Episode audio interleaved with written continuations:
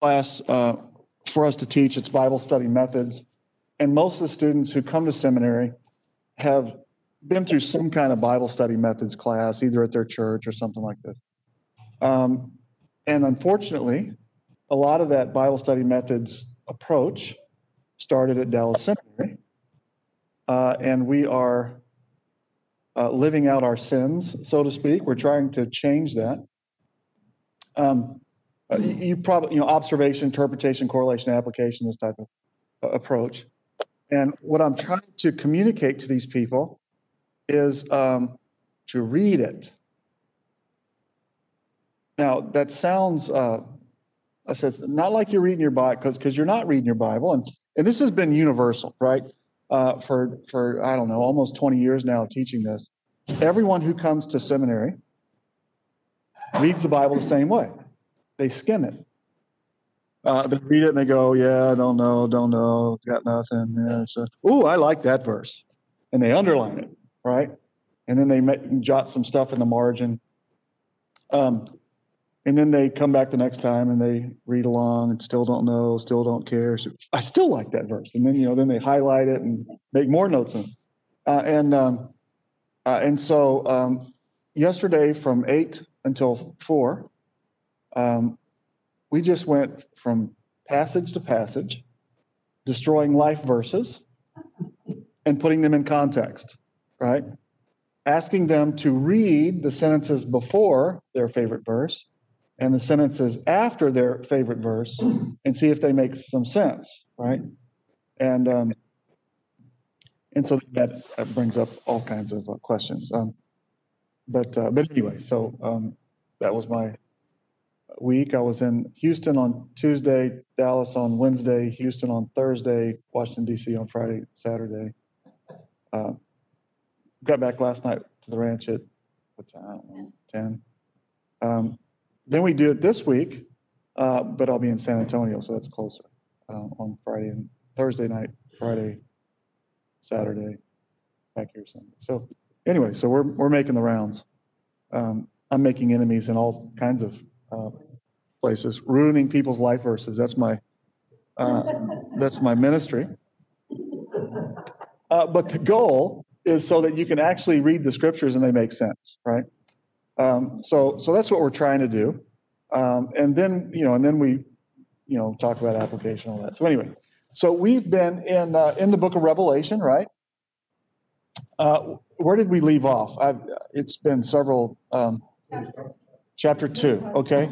So, uh, so we're in Revelation chapter two. Do you remember what? Uh, so that's uh, chapters two and chapter three are the seven letters to the churches. Do you remember where we ended up? So was it? Uh, we were going to start with Smyrna. Okay. All right. So remember um, several things uh, going on here. Um, this is the last book of the Bible, correct? Um, I must have said this probably uh, 20 times yesterday that um, that when you pick up a book, when you pick up a story, narrative literature, um, any book, uh, you start at the beginning and you go to the end, right? Uh, and so uh, the Bible's a story. It begins at the beginning and it goes to the end, and the middle part connects the beginning to the end. If you were to pick up any book and start at the end, it wouldn't make much sense, right? Right. Your chances, uh, we're getting feedback in the. uh, your chances of understanding it increase greatly if you actually read it from the beginning to the end. Okay? Um, now, this is the same with epistles as well. Uh, uh, letters.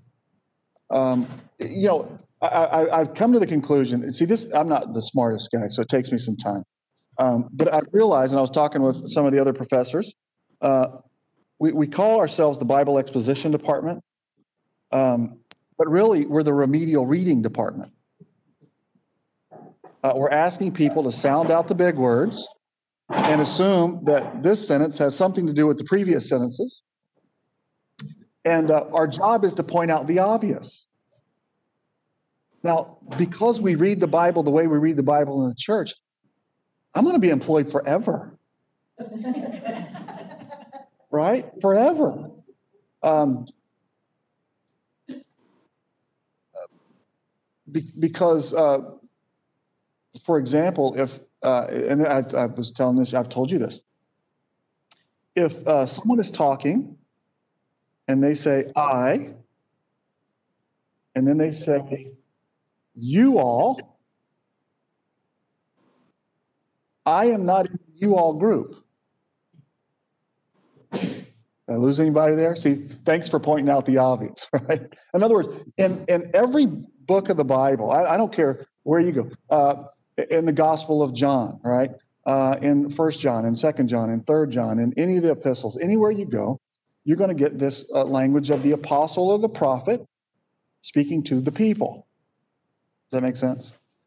Um, the word became flesh and tabernacled among us, and we beheld his glory the glory of the only begotten, which came from the Father and was revealed to us. Uh, that which the, the, first John, what we have seen, what our hands handle concerning a, a word of life, what we are, we can uh, we uh, report to you, uh, we uh, proclaim to you, so that you may have fellowship with us, as our fellowship is with the Father and with the Son. See, there's two groups all the way through here, and um, uh, and so um, if you recognize this, it's going to make Bible reading pretty simple. I think that's the biggest error that we make. We don't read to understand first, we read to apply first. So you're actually not reading, you're just searching for either a theology verse, less likely, but some people who are more theologically driven, right? So Calvinists, you know what Calvinists do? They read the Bible looking for Calvinist verses. And, uh, you know, Pentecostals read the Bible looking for Pentecostal verses, right? Uh, but most of us are just reading the Bible looking for life verses that we can apply to our life, right? And you don't pick the ones you don't like. Do you ever notice that? You've never underlined a verse you don't like. I can, um, for you, for y'all were called for this purpose, since Christ also suffered for you, leaving you an example to follow in his steps. How often does a New Testament writer write to the people and say, Y'all were called for this purpose? I mean, that's rare, right? Nobody got that verse underlined. Uh, we underline, I can do all things through Christ who strengthens me. That, that, or something like that, right? Uh, I know the plans I have for you, declares the Lord. totally disregarding who he's talking to. Okay, so um, all that to say uh, that we're, because we're in the last book and we're studying the last book, we spent quite a bit of time going back through the story and going back through previous passages to, to in a, at least in a small way, lay the context. Good. Now, um, John is writing uh, the book of Revelation. Good. He uh, in 119 spells out how he is structuring or how he was told to structure this book. Write the things which you have seen, the things which are, and the things which shall take place after these things. Do you remember this? Okay. So we said that 1 1 through 118 are the things that, uh, that you have seen. Uh, chapters 2 and chapter 3, the things which are, these are the seven letters uh, to the seven churches, and the things which will take place after these things. Good? Okay. Uh, one more uh, uh, point by way of reminder. I want you to go to Galatians chapter 2. Okay. Now, if you remember the story that's told that Luke tells in the book of Acts. Uh, he tells about Peter. Now, uh, was Luke with Peter? No, Luke wasn't with Peter. So when Luke writes his gospel uh, to Theophilus, right, the gospel of Luke, not Acts, Acts is the second letter, the first letter uh, that Luke writes to Theophilus, he says, Insomuch as many have undertaken to compile an account of the things accomplished among us, that would include Luke, right? Um, and so Luke is not in the Gospel of Luke, is he?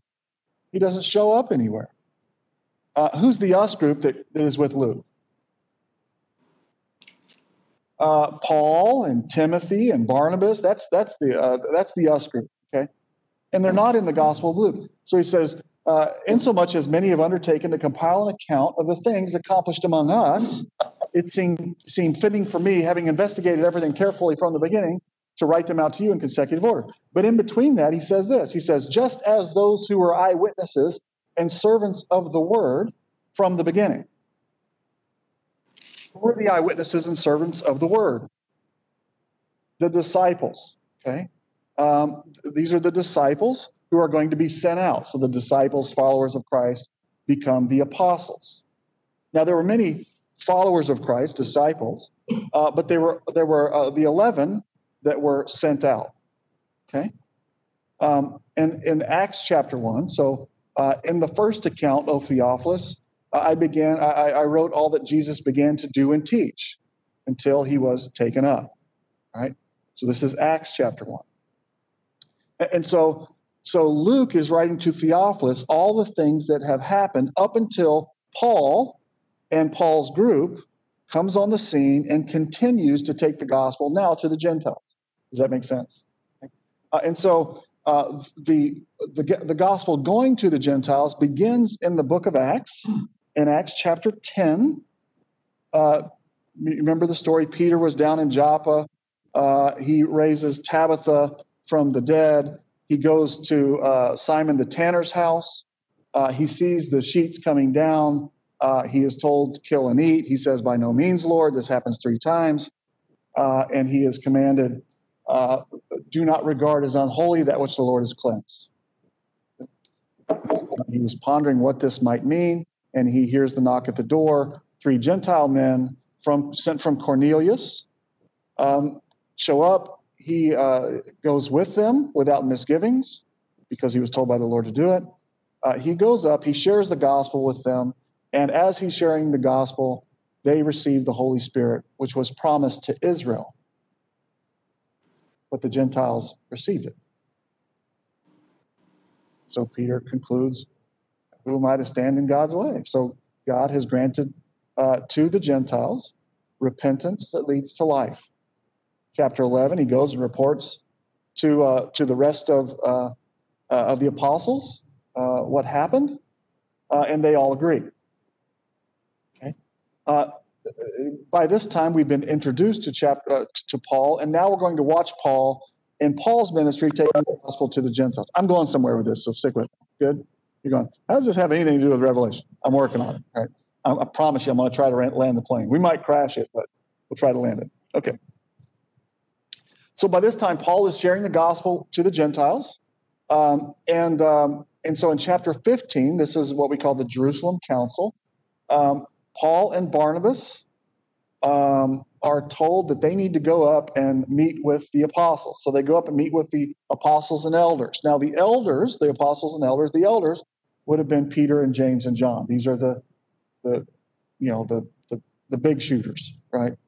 Uh, the, uh, Paul's going to, to refer to these people as the reputed to be pillars in Galatians chapter 2, right? Uh, and they uh, discuss it and they conclude that they're, they're sharing the same gospel. Uh, and, uh, and so they come to an agreement. And this is what I want you to, um, uh, to, uh, to look at in Galatians chapter 2. Let's pick it up in chapter 2, verse, I don't know, verse 5. But we did not yield in subjection, subjection to them for even an hour, so that the truth of the gospel might remain with you all. you all, Gentile believers in Galatia, throughout Galatia. Uh, didn't yield to who? Didn't yield to these people who were trying to force Paul. Uh, Paul was already circumcised, uh, trying to to uh, persuade those who were with Paul to be circumcised, because that's the issue uh, that's going on in the book of, Gal- uh, of Galatians. But those who are of high reputation, uh, what they were makes no difference to me. God shows no, no partiality. Well, those who are of, of high reputation or of reputation contributed nothing to me. On the contrary, seeing that I had been entrusted with the gospel to the uncircumcised. Who's that? Gentiles. Just as Peter had been to the circumcised. Okay, so when we're reading Peter, First Peter, Second Peter, we need to keep in mind that Peter is writing to the the Jews, right? To the uh, those dispersed throughout Pontus, Galatia. That word dispersed, diaspora, comes straight out of Deuteronomy chapter 28. It's throughout the whole Old Testament that Israel is uh, expelled from the land, exiled from the land, and dispersed among uh, the uh, the nations. Okay. Um, verse 8 For he who effectually worked for Peter in his apostleship to the circumcised effectually worked for me also to the Gentiles. And recognizing the grace that had been given to me, James and Cephas and John, who's Cephas again? Yeah, uh, James and Cephas and John, the reputed to be pillars, gave to me and Barnabas the right hand of fellowship so that we might go to the Gentiles and they to the circumcised.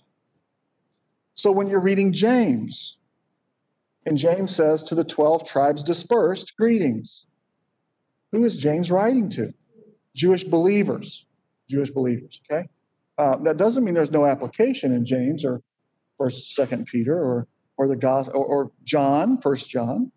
Uh, but we need to keep in mind uh, that John, uh, Peter, and James, uh, the book of Hebrews. Who's the writer of Hebrews writing to?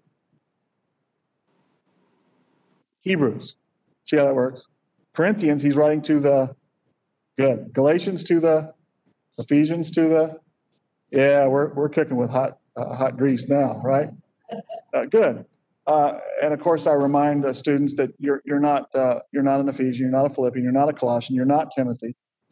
Even if your name is Timothy, you're not that Timothy. Which is why, um, and you already know this, right? But I, I want to point out the obvious, uh, because none of you are trying to go take Paul his cloak and parchments before winter. Right? That's a command that Paul gives to Timothy. And does Paul expect Timothy to come to him before winter? Of course he does. So what's the application for Timothy? Uh, come before winter. Bring me my cloak and parchments. Look out for old Alexander the coppersmith. He, you know, he, he caused me much harm. Right? Does that make sense?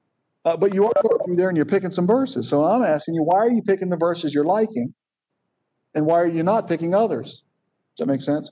Uh, why do uh, Pentecostals pick Pentecostal verses and Southern Baptists pick Southern Baptist verses and you know Calvinists pick right? because you're you're actually not reading it you're just picking it per your theology tracking okay john so so so john uh, is writing uh, in first john he's writing to jewish believers uh, who are um, who he needs to encourage um, about their eternal life right? This is in First John. Look at First John chapter five. This is five uh, thirteen. He actually does this a few times in the book. Yeah, yeah, yeah.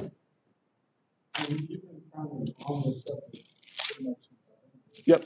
I'm just curious you're saying that these things are written specifically to specific people. Correct. There are general things that we can take up.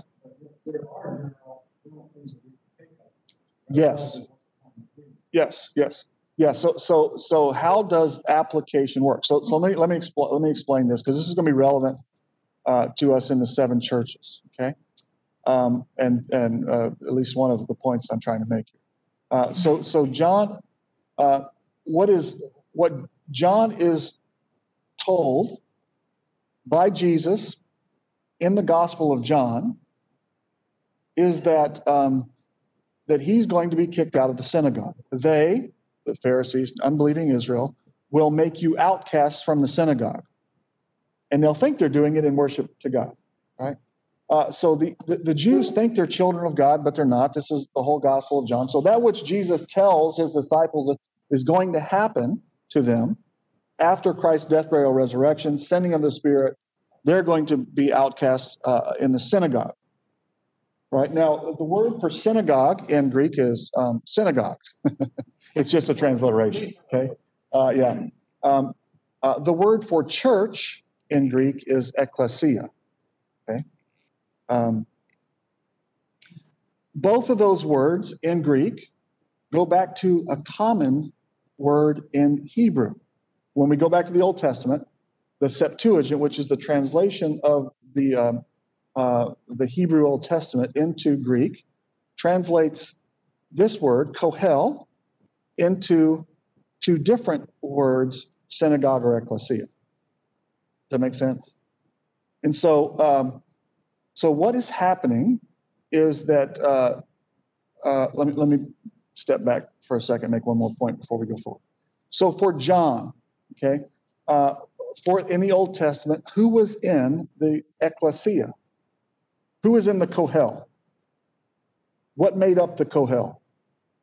Jews. If a Gentile wanted to become a, a member of the, if he wanted to join the assembly, he had to be and keep the law, circumcise and keep the law. So, so, so this is the debate that's happening in the book of Acts, right? Um, and um, uh, and this would be how they would do it in the Old Testament. But something has changed in the New Testament. Uh, that the Gentiles have received the Holy Spirit of promise without becomes becoming circumcised and keeping the law. tracking? Okay. Now, um, what we're going to run into uh, several times. So look over in uh, uh, uh Revelation chapter 2. The church, uh, the letter to the, uh, the, the message to Smyrna. That's where we said we were, right? Uh, and to the angel of the church in Smyrna, write, the first and the last, who was dead and who has come to life, say this I know your tribulation and your poverty, but you are rich.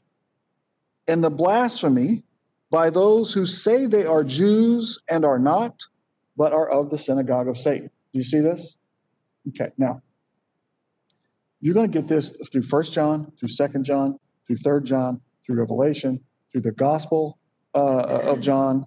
Uh, that um, even in the Gospel of John, uh, at least one of the main points of the gospel is who controls access to the Father. Remember the Jesus discussion with the Samaritan woman in John chapter 4. Um, remember, Jesus uh, comes to her, asks for a drink. Uh, how is it that you, being a Jew, ask me, a Samaritan, for a drink? If you know knew who you were talking to, you would ask me for a drink, and I would give you uh, you're not greater than our Father who gave us as well, are you? Right? Um, you say, woman talking to Jesus, you say, uh, you know, you Jews say that you worship God on that hill. We say on this hill. And Jesus says, time is coming now is, where it's not going to be on that hill or this hill. It's going to be through me, right? Uh, when you get to, so this is going to play out in the gospel. Uh, when in John chapter 9, when Jesus heals the blind man, the Pharisees call him in. Do you remember the story? They call him in, they question him. Uh, then they call in his parents.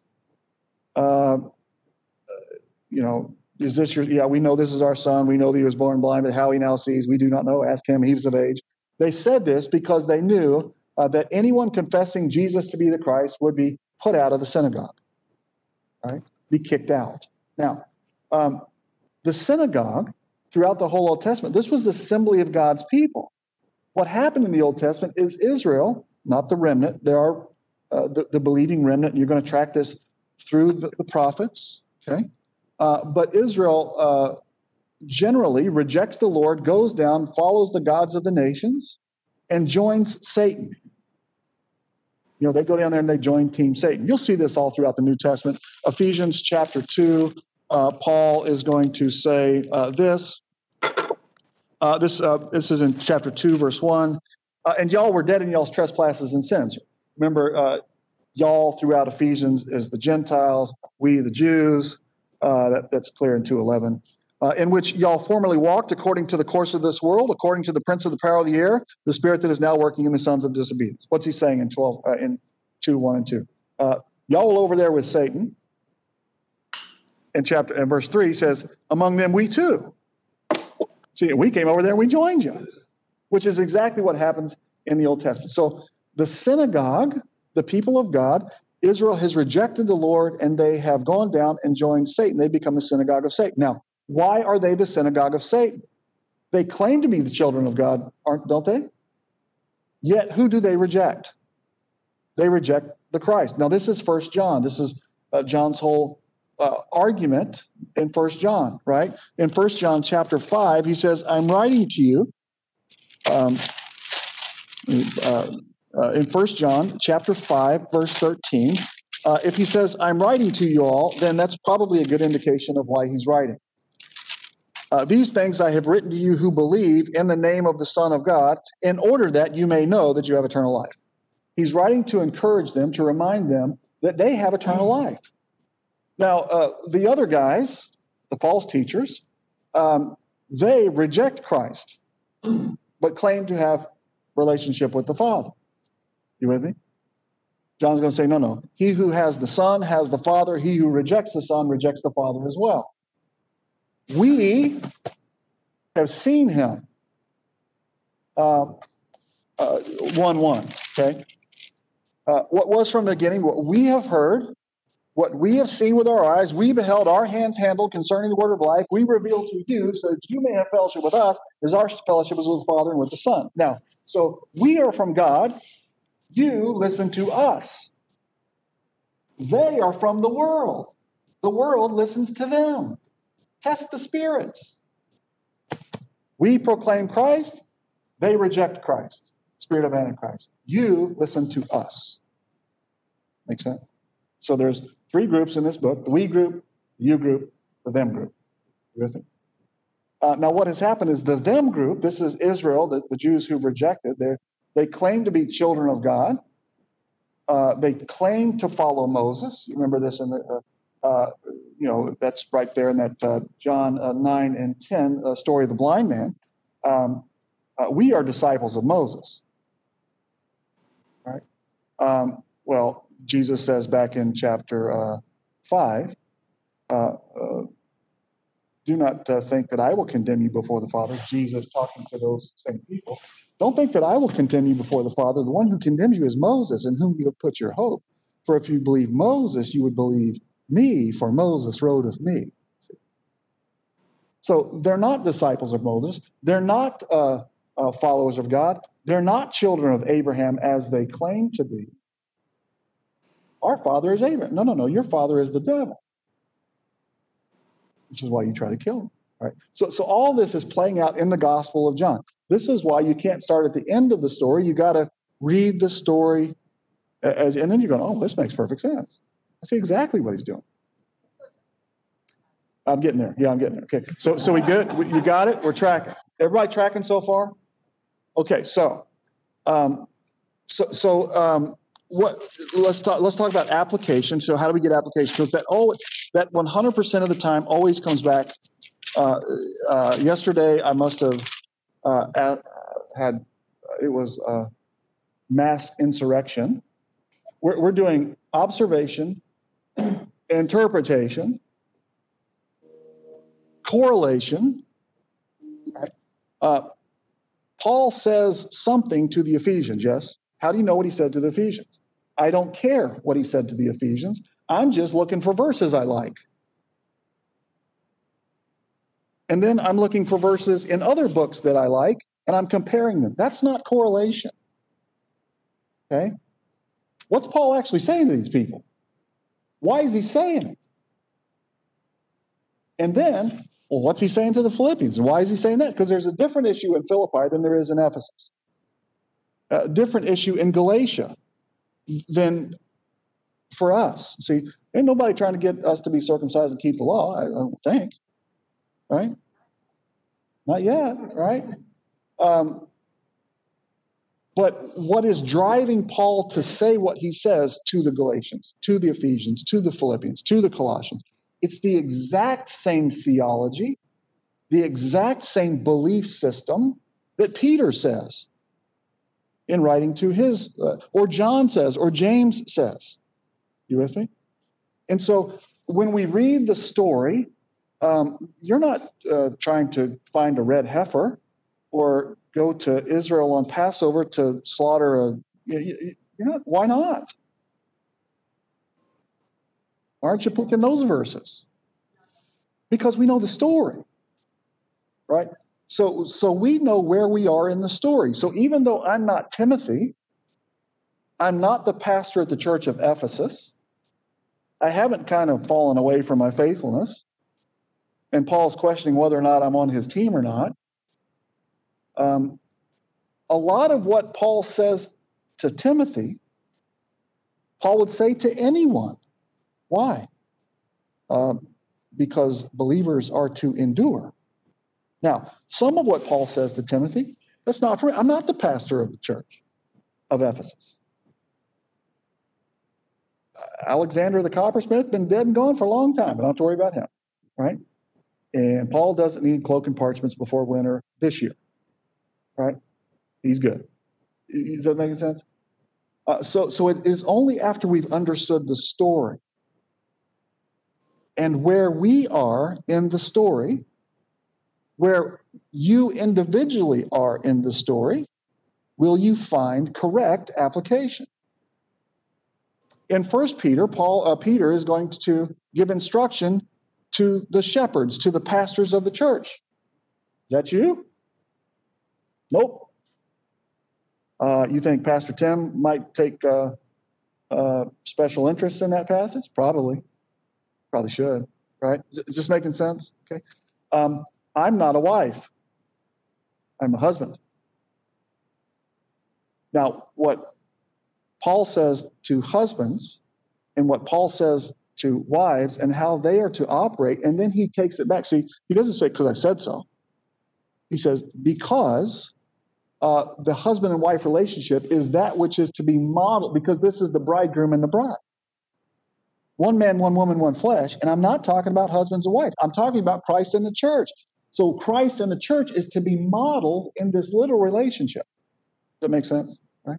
Uh, and so it is only after we understand the big picture that we go, oh, I see how I fit in, how I am a member of the body. The body of Christ we are all members of one another, and my role in the body is different than other roles in the body. Right? Tracking? It is only, though, after we understand the preach the gospel. Is that for you? What if you don't know any better? What if you what if you've got garbage theology? You don't need to be teaching anything. There is instruction on um, you know, do not lay hands too quickly on, you know, there's all kinds of instruction on who's supposed to be teaching, who's not, and the penalty incurred on those who teach. So there's all kinds of this stuff. How about make it your life's ambition to lead a quiet life and work with your hands? Um, I can go through there and find verses I like. Uh, Paul, uh, uh, Paul uh, tells uh, Timothy, "Drink a little wine for your belly." I like that verse. That's my verse. Right. How you picking verses? Is, that, is this making sense? Okay. So, what we're going to find, and you're already doing this, but I want you to think clearly about why you're picking the verses you're picking. Does that make sense? Because um, uh, verse uh, chapter two, verse ten. Do not fear what uh, you're about to suffer. Behold, the devil's about to cast some of you into prison, so that you will be tested, and you will have tribulation for ten days. Now, is that for you? Can you read this and expect to go to the jail uh, in Brenham for 10 days?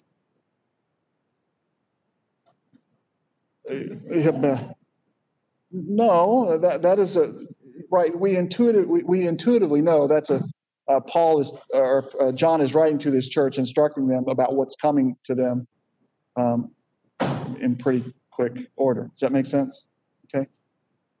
Um, be faithful until death and I will give you the crown of life. Now, um, how about that part?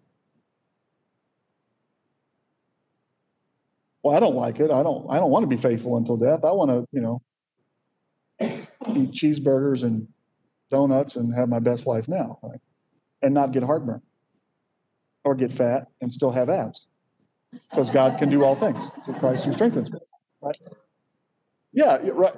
Because uh, because you know what um, let's go back to Cain and Abel, and Abel's blood crying out to the, the uh, to the to the Lord from the ground, right? Um, and Abel is instructed, endure, endure, endure. Endure. endure to what? This goes all the way through the Old Testament, goes all the way through the Gospels, it goes all the way through. And, and, and if Paul were telling us today, you know what he'd say? You be faithful unto death. I don't know if he'd say it this way, but let me reiterate what all of these um, uh, authors are saying. Uh, guys, the death rate's one per person, and you're not getting out of it. I've told you this before. You know, there's always one student that says, "Well, Enoch was," I was like, "Yeah, yeah." Well, Lazarus died twice. The death rate is one per person. Okay, and you're not getting out of that one. But this story is not about whether or not you're going to die. That's for sure. And he died, and he died, and he died, and he died, all through chapter, all through like that's that's true.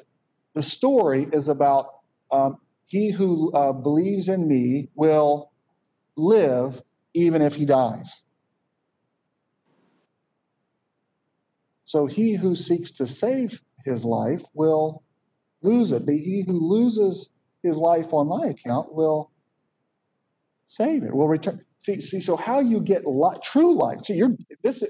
The Bible doesn't define this as life. It defines this as dying. Life is resurrection from the dead and eternal life, right? And so endure even to the point of death if necessary. You got to you're going to die anyway. Might as well die for something and instead of dying for nothing, right? And the Lord will raise you when? In the last day. So, what is the hope of the believer? I don't care if it's Paul or Peter or John or James or oh, when the Bible talks about the hope of the believer, uh, Psalm 37, right? Uh, the hope of the believer. What's the hope of the believer? Uh, cash and a new job and uh, to be skinny and good looking. No. Right? Um, the hope of the believer is resurrection from the dead. Always has been, always will be. So, what are they going to do? Beat you? What would Paul say? Paul says, uh, Hey, Paul, we're going to beat you. What would he say? What a deal. I get to suffer for Jesus. Now, you're going, what's wrong with that guy? No, there's nothing wrong with him. He's got good theology. He doesn't have best life now theology. If Paul wanted best life theology, he wouldn't have become a believer. Are you with me? He had it back there when he was Mr. Pharisee, you know, wearing the nice uh, clothes and, you know, and was highly regarded and all this stuff. Uh, what salvation got him was beatings and shipwrecks and suffering and imprisonment and uh, and he says, What a deal. I get to suffer on behalf of Christ. Now, I want you to listen to that. Suffer on behalf of Christ. Um, that's how we interpret that. Are, are you with me? How is Paul actually suffering for Christ? Is Christ benefited somehow from Paul getting beaten? Let me explain what he's doing. Paul's theology uh, is that uh, uh, Christ is the head. Does this sound familiar? Kind of sounds like what preacher was just saying. Uh, and we are the body. And he's suffering for the Gentiles. He's suffering for taking the gospel to the Gentiles, to the body of Christ, to the church. So he's suffering on behalf of the church, for the cause of the church, uh, for the uh, the, uh, the, the maturity of the church, so that the church would be not tossed here and there by every wind of doctrine, but but uh, but growing in love, growing in instruction. So he is suffering for Christ. You see how? Because he's suffering for the body of Christ. Uh, would that apply to us? Yeah, that apply to us too. Right? And so, how we get our theology uh, how we get our application is from understanding more and more uh, completely and correctly uh, this story that's being revealed and how we relate to it. That makes sense? So, um, the theology that is driving John to say this is not a new theology. It started right at the fall, and it's going to continue through his time through our time until the return of Christ. Um, so the same theology that would cause Paul, uh, because cause, cause John to say, um, "Be faithful until death, and I will give you the crown of life." It's the exact same theology that Peter, uh, Peter, that uh, that uh, uh, what's that guy's name? Paul. That's that guy's name. Uh, that Paul says to Timothy. Okay, listen to this. See if this sounds about the same. I am already being uh, poured out as a drink offering, and the time of my departure has come. I have fought the good fight. I have finished the course, and I have kept the faith. In the future, there is laid up for me the crown of righteousness, which the Lord, the righteous judge, will award to me on that day, and not only me, but all those who love his appearing. What does Paul tell Timothy to do? Endure, suffer hardship, fight the fight, keep the faith, run the race. Crown of righteousness will be rewarded to you, eternal life, resurrection of the dead. What do you have to fear, Timothy? I'll tell you what you have to fear standing before the Lord and not being faithful. That's what you have to fear. They can't do anything to you. It's the same theology. Do you remember when the, the disciples are imprisoned and then they're brought before the Pharisees and say, You people stop uh, preaching the gospel? What do they say? Please God or please men? That's an easy one. That's an easy decision. You can beat us all you want. Beat us to death. Great. Then we get to die for the cause of Christ. Beat us almost to death. Fine. We suffer for Christ. So to live is Christ and to die is gain. It's the same theology, right? What happens to us with this little application thing is our application becomes way, way, way too small. Right? The application is not bring your wife flowers. The application is lay down your life for your wife, as Christ did for you. Sometimes wives don't like flowers. We used to have, uh, I, I had about 120 rose bushes, something like that.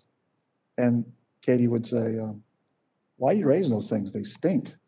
I didn't say like that. the way she said it was nicey nice.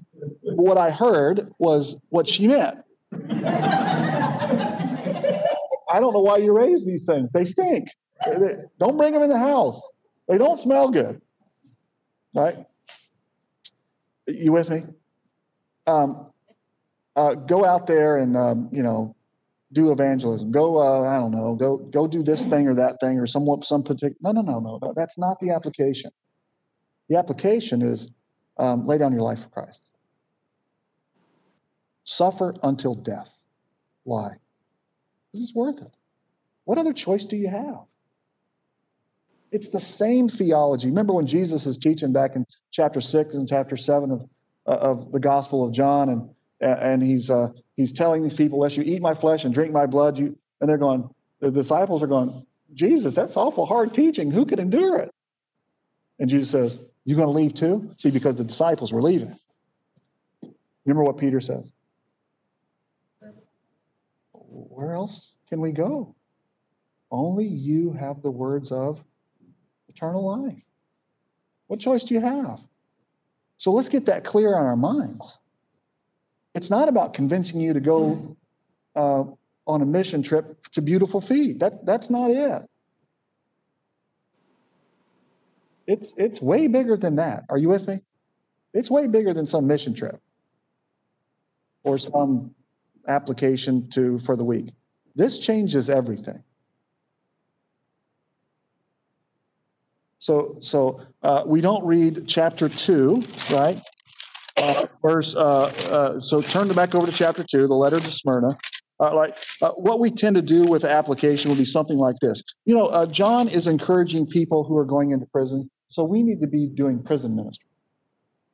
Let's start a prison ministry at the church. That's not it. Not against prison ministry. I'm fine with that. But it's way bigger than that. Are you with me? Okay. Does that answer the application question? So we're reading these letters to these seven churches that a author wrote to those people back then. Why does it relate to us? Because the same theology. Why is he writing these letters to all of these churches? Look at them. What do they have in common? Look at what does he repeat in all seven letters? To him who overcomes, I will something. Now, we talked about this overcome word, didn't we? Right? Do you remember what the word was, the Greek word? Nike. Yeah, I got Nike shoes, right? Overcome, Nike shoes. We don't hold to the Nike theology, but uh, at least not the Nike company theology. Uh, how does the believer overcome? In his belief. That's how he overcomes, by enduring in his belief. Because the believer is not the overcomer. Who's the overcomer? Christ is the overcomer. right? Right. The world hates you, the world hate me. Fear not, I have overcome the world. Resurrection, eternal life. There's nothing they can do to you. Nothing, nothing, nothing. Um, I always remind our students that um, one of my, my favorite, I, I don't know why it is, it just, it, I- it, it strikes me as, uh, there's, there's several passages, but one of them, it just strikes me as how uh, futile uh, uh, Satan's, uh,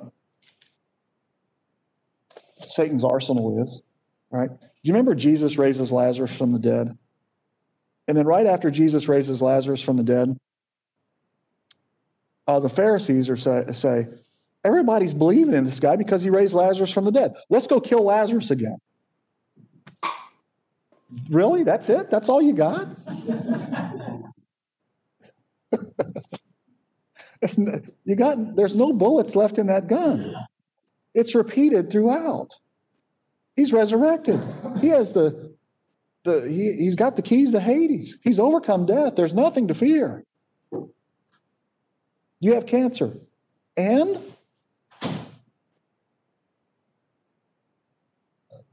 they're going to throw you in prison and beat you. And that sounds harsh, um, unless you have this theology. You have nothing to fear. Nothing. right? Is this making sense, tracking? Okay.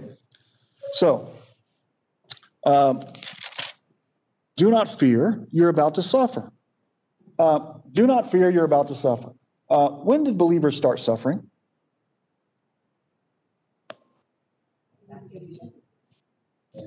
Cain and Abel. Cain and Abel. Uh, uh, so, so it was true in Cain and Abel, yes? Uh, turn to uh, Psalm 37. Let me show you Psalm 37. Now, Psalm 37 was written by David.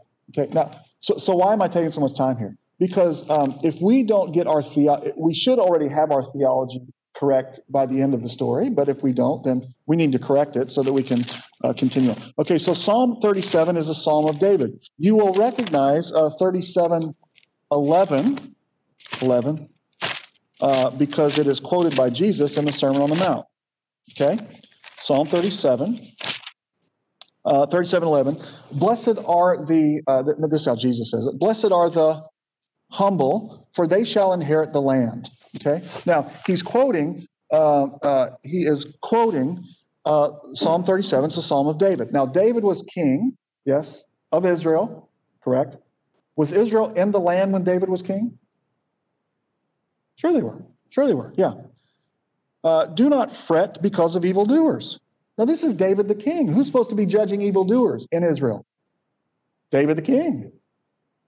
And he's telling them, I don't, I don't have enough, I can't fix this. Right? Do not fret when evildoers, uh, uh, because of evildoers. Do not be envious towards wrongdoers, for they will quickly wither like the grass. They will fade like the herb. Trust in the Lord and do good. And he continues. Uh, cease from anger. Uh, do not fret from him who prospers. Wait patiently for the Lord. Verse 9 For uh, evildoers will be cut off. When? But those who wait for the Lord, they will inherit the land. I want you to notice the will inherit the land, verse 9, verse 11, uh, verse, uh, their inheritance will be forever. Verse 18, they will inherit the land. Verse 22, uh, they will dwell in the, uh, they will inherit the land and dwell in it forever. Verse 29, uh, it just continues. Verse 34, they will inherit the land. And I thought they were in the land. This whole story is not about getting to the land, rest in the land. Joshua, of Hebrews points this out. If there was a rest after the rest when they got to the land, then the Bible wouldn't talk about another rest. We're not talking about rest in the land. We're talking about rest in the land. Resurrection from the dead, eternal life. Are you with me? But I want you to uh, look at this uh, verse 12. The wicked plots against the righteous. Remember Cain and Abel? So it was happening during Cain and Abel's day. It was happening at the height of the kingdom uh, when David was the king. Still going on during Jesus' day? Of course it was. How do we know that it was going on during Jesus' day? Uh, they killed Jesus. they killed Stephen. They killed the disciple. They killed. Is this going on today? Should this surprise you? So endure. Suffering's coming. But I know the plans I have for you, declares the Lord, to give you a future and a hope. Now, if we would actually take that verse in context, what's the future and the hope for every believer throughout this whole story? Resurrection of the dead, eternal life, right? Because your hope isn't, uh, this is Israel 29, Jer- Jeremiah 20. Your hope is not uh, walking back from Babylon and rebuilding a city when you're 70 plus years old. That sounds like a horrible plan. I don't want any part of that plan. Um, I will, uh, our cabin is about uh, 60 yards from my office. I will get in the truck and drive to the cabin or drive to the office uh, if I'm going. I, I don't want to walk the walk to Babylon. I don't even walk to the office. What are we talking about? You walk to Babylon, and I'm 52. Well, I'm about to be 52. Whatever. 70 something ain't happening. And if you remember when we went to Daniel chapter 9, Daniel reads in the place where Jeremiah the prophet sold 70 years. He says, You didn't repent, so it's going to be 70 times 7. So you're not coming back. The hope was always eternal life, resurrection of the dead. Endure unto death, and you will be given the crown of life. Now, if we don't believe in resurrection from the dead, we got some problems, don't we? That changes everything we believe, doesn't it? It changes how we approach every day, right? Uh, and so all of the applications, let, us say the little application, right? All the little applications, you know, uh, you know, bring your wife flowers type stuff, um, only can be correctly understood in light of the big application, right? Uh, which is love the Lord your God with all of your heart, I love your uh, because He's going to raise you from the dead. There's your hope. If you need more detailed stuff, I can give you. See, so Paul's going to, to address specific instances and tell them to do specific things, but the motivation for the specific instruction is because these big things are true. Endure injustice. Why? King's coming. Don't fret when evildoers prosper. Why? Because the king's coming. Uh, don't take matters into your own hands. Why? Because uh, vengeance is mine, I will repay, says the Lord. The king's coming. It all goes back to the same thing. It's the things that we see all the way through the big story. Tracking? Overcome, overcome, overcome, promise, promise, promise, eternal life, resurrection from the dead. Uh, uh, you're a member of Christ's body, right? You're going to be there. You're going to see it. Psalm 1. Do you remember Psalm 1?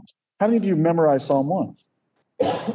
you memorize it, uh, but it says, uh, not so with the wicked, right? Look at Psalm 1. This is the theology, guys, and this is what drives everything in the Bible. You get this, you can quit coming to Sunday school. Uh, if I would ever get this, I'd quit having to teach.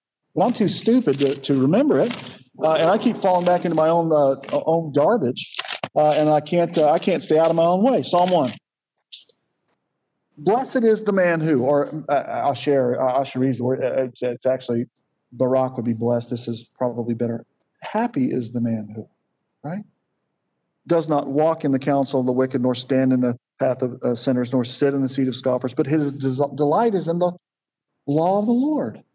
It is in the law of the Lord that eternal life is revealed, that faith in Messiah is revealed. And on, uh, and on his law, he meditates day and night, for he will be like a tree planted by streams of water. Are there any trees by water in this story? Yeah, it's going to show up at the end. You'll be there to see it. Trust me. It yields its fruit in its season. 12 trees, 12 seasons. One for it's a, the tree of life. You're going to be there. You're going to see it. Its leaf does not wither. Not so with the wicked. Not so. So don't fret when evildoers prosper, because it's not so with the wicked. So suffer in prison and endure. He'll give you the crown of life. Fight the good fight, keep the faith, run the race. This is correlation. This is seeing the same authors saying the same thing to all people in all circumstances because of the same theology. Right? Therefore, the wicked will not stand in the judgment, nor sinners in the assembly of the righteous. When is the assembly of the righteous? It's the new heavens and new earth, New Jerusalem. You'll be there. And guess who won't be there? The wicked will not be there. In the assembly of the righteous, You'll look for him and you will not see him. This is why, why David says what he says in Psalm 37. Mark the righteous man. Watch his ways and watch the wicked man because you won't see him in the resurrection. You won't see him in the kingdom. You won't see him in the land. The righteous man has a posterity, a future, but the wicked man will be cut off. No future. For the Lord knows the way of the righteous, but the way of the wicked will perish. So here's your encouragement. I don't care where you look in this book. You go anywhere, you're going to find it in every page, all the way throughout. And uh, these stories and these authors are going to say the same thing over and over and over endure, endure, endure. They don't call injustice uh, justice.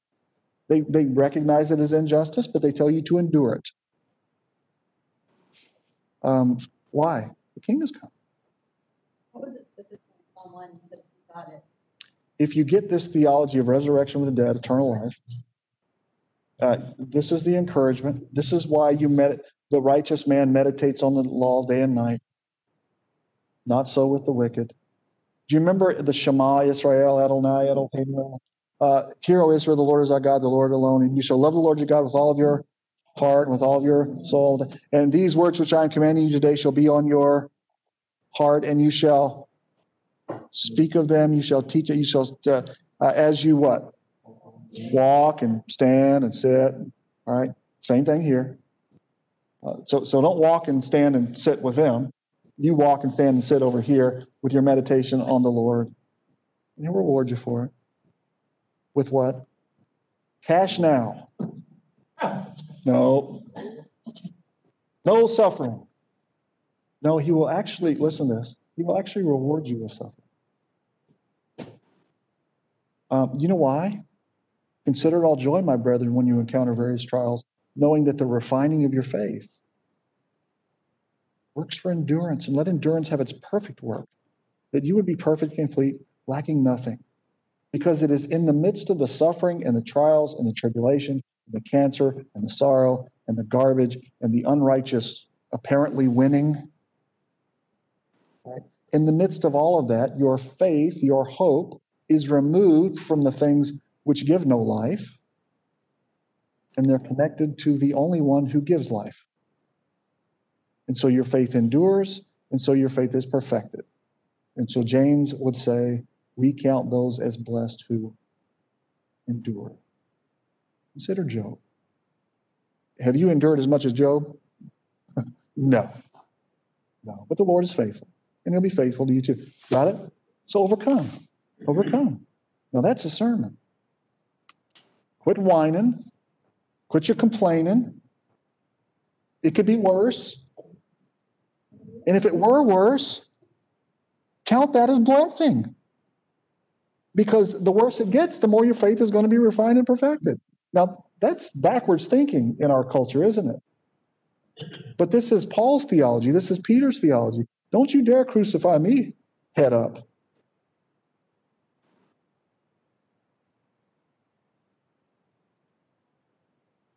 Don't you crucify me like Christ. Uh-uh. Upside down, please. Church history tells us. Right? This is the theology that will change the church. It'll actually get the church doing what the church is supposed to be doing. Right? What else would John write to the seven churches? Overcome, endure. I know there are false teachers over there. I know that there are wicked people over there. I know that you're, they're going to throw you in prison. I know that you're going to suffer. I know that you're, but but why are you leaving your first love? Why why are you? You see what he's doing? Overcome, overcome, overcome. Good. So with the churches, um, because it says in chapter one to write to the seven churches, and the only one I recognize is Ephesus from all Paul's letters to Right. the, the different. Uh, right. And they just. Like, Uh, Paul, uh, so so, uh, so Paul uh, has a particular ministry in Ephesus, and um, um, you actually will get. So so flip over to the end of uh, uh, Colossians. I could see that online. Yeah, so- so- So the, these seven churches, how come we only recognize uh, one uh, church, uh, and that's uh, Ephesus? Uh, But at the end of, uh, of um, Colossians, this is in chapter 4, verse 18, and when this re- letter is read among you all, Colossians, have it also, uh, read it also to the church of the Laodiceans. And you, for your part, read my letter coming to you from Laodicea. Now, our oldest, uh, okay, so, so this is, um, so let's talk about seminary stuff, right? That's what seminary profos- professors, I they make us learn this stuff. But anyway, um, our oldest manuscripts of the letter to the Ephesians actually doesn't say Ephesians. It says, to the saints who reside in blank. And there's no church name there. A blank space. Yeah, there's actually, there's nothing there. There's actually a blank space and then it continues on. Um, so many have concluded, and I think probably rightly, uh, that this was a circular letter. This was a letter that Paul was writing to believers uh, along the, the trail, churches along the trail, and it was to be read in every church, right? Um, many think that this was Paul's letter to the Ephesians was actually Paul's letter to the Laodiceans. Why do we say that? Because Colossians and Ephesians are so similar in what they say. It's it's Colossians is addressing some some, some specific issues in uh, Colossae, but uh, Ephesus, the letter to the Ephesians, uh, is very general. Okay, um, no uh, Greek so and so, you know, that usually is at the end of all of Paul's letters where he greets the saints in those churches. This is general and is carried from church to church. So, so what happened to these churches? I don't know. Um, I, I don't know. Right. Uh, what would if if John was writing to uh, to the church at Champion Fellowship, right? What would he say? Endure, overcome, uh, and you'll get eternal life. I know that you think it's terrible and it's the end of the world. Uh, that you know the political landscape of the day, but that's not your hope. So endure, quit whining. right. Okay, that he probably would say. I would say it that way. Quit whining, suck it up, rub dirt on it. You've not yet uh, suffered to the shedding of blood, you know, something like that. Does that make sense? Okay. All right. We good? We didn't get very far uh, today, but that's okay. We preached a little bit. Okay. Uh, but uh, can we? Can I leave it to you all? To here's what I want you to do for next week. I want you to read the, the letters to the seven churches. And uh, I want you to primarily and most importantly recognize the um, uh, uh, uh, the the end of the letter because those are things that even though it was promised to them, right? All seven churches are reading this book. Are you with me? And so every church, uh, uh, in other words, uh, when we talk about application, think about this. Okay, was the church at Pergamum, for example, uh, to uh, make some kind of make up an application about prison ministry. They they just read the previous letter to the church. Now, if they were in prison, then they yeah suck it up. You with me? In other words, so so John is writing specific application to specific people, but also giving general encouragement that aligns with the theological truth of the whole story that each of the seven churches were to read and to be encouraged by. Does that make sense? Okay. So we're asking, how does it apply to us? I would ask you, how does the letter to Smyrna apply to the saints in Philadelphia?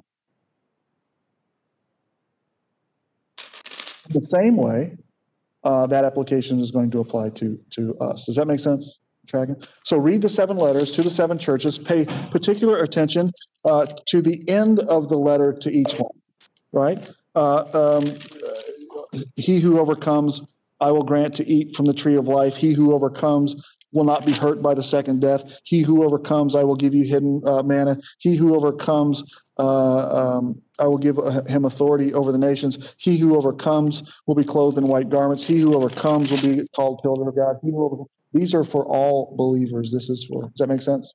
Good? Okay. All right. then, uh, so, so that's going to put us through chapters two and chapter three. So next week, we're going to answer some questions, raise questions about two and three. Uh, and then we're going to go into after these things. Okay, now, uh, just by way of reminder, so you know where we're headed. Okay, after these things. So chapters four through chapters 19 of the book of, uh, of Revelation is concerning the 70th week of Daniel, the 70th seven, the 70th seven year period. Okay. Um, and this is where the Lord is going to start to right the ship, so to speak. He's going to bring Israel back to faith, right, in the 70th week of Daniel. So this is chapter 4 through chapter 19. We're going to make three passes through the 70th week, chapters uh, 4 through chapters 10, then 11 through 16, and then 17 and 18, three passes, and then the return of Christ in chapter 19 where he's going to establish his millennial reign, thousand years, new heavens, new earth, chapter 20, 21, 22. Good? All right, so that's where we're headed. Let me pray for us. Actually, Johnny, would you pray for us? Did I bring you here? Did I what? You had to, Pray for us. thank you. I need to pray for you. Please pray for me. Yeah.